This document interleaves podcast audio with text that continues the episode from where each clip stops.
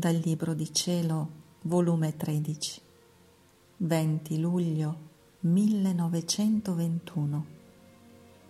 Somiglianza tra l'acqua e la divina volontà. L'era della divina volontà.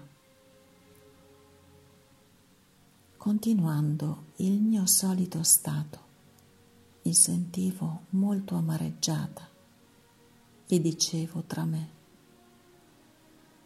il solo tuo volere mi resta, non ho più nulla, tutto è scomparso. Ed il mio dolce Gesù, muovendosi nel mio interno, mi ha detto, Figlia mia, la mia volontà è quella che ti deve restare. Essa è simboleggiata dall'acqua che mentre si vede abbondante nei mari, nei fiumi, nei pozzi, il resto della terra si vede come se l'acqua non ci fosse. Eppure non c'è punto della terra che non sia inzuppato dall'acqua. Non ci sono edifici in cui l'acqua non sia stato il primo elemento per edificarli non c'è cibo in cui l'acqua non tenga il suo posto primiero, altrimenti sarebbe cibo arido che l'uomo neppure potrebbe inghiottire.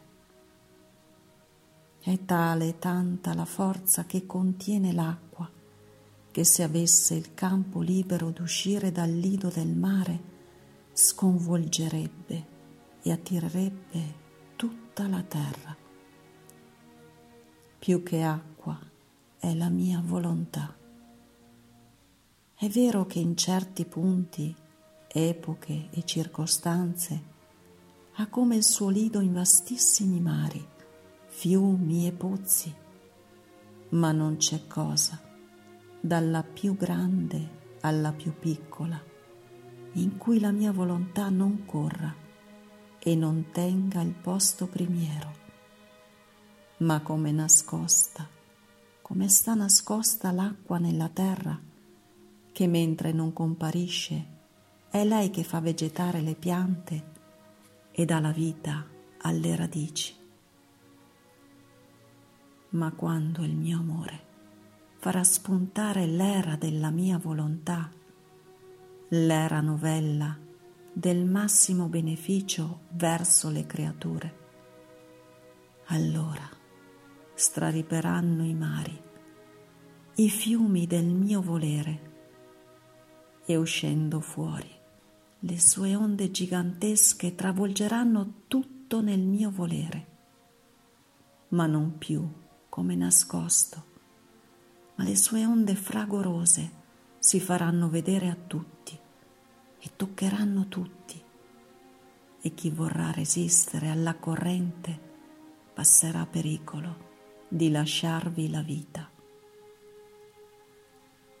Ora, essendoti rimasto il solo mio volere, sei come l'acqua che tiene il posto primiero su tutti i beni e in tutte le cose, e in cielo e in terra e quando il mio volere uscirà dai suoi lidi, il tuo volere scomparso nel mio ne avrà il suo primato.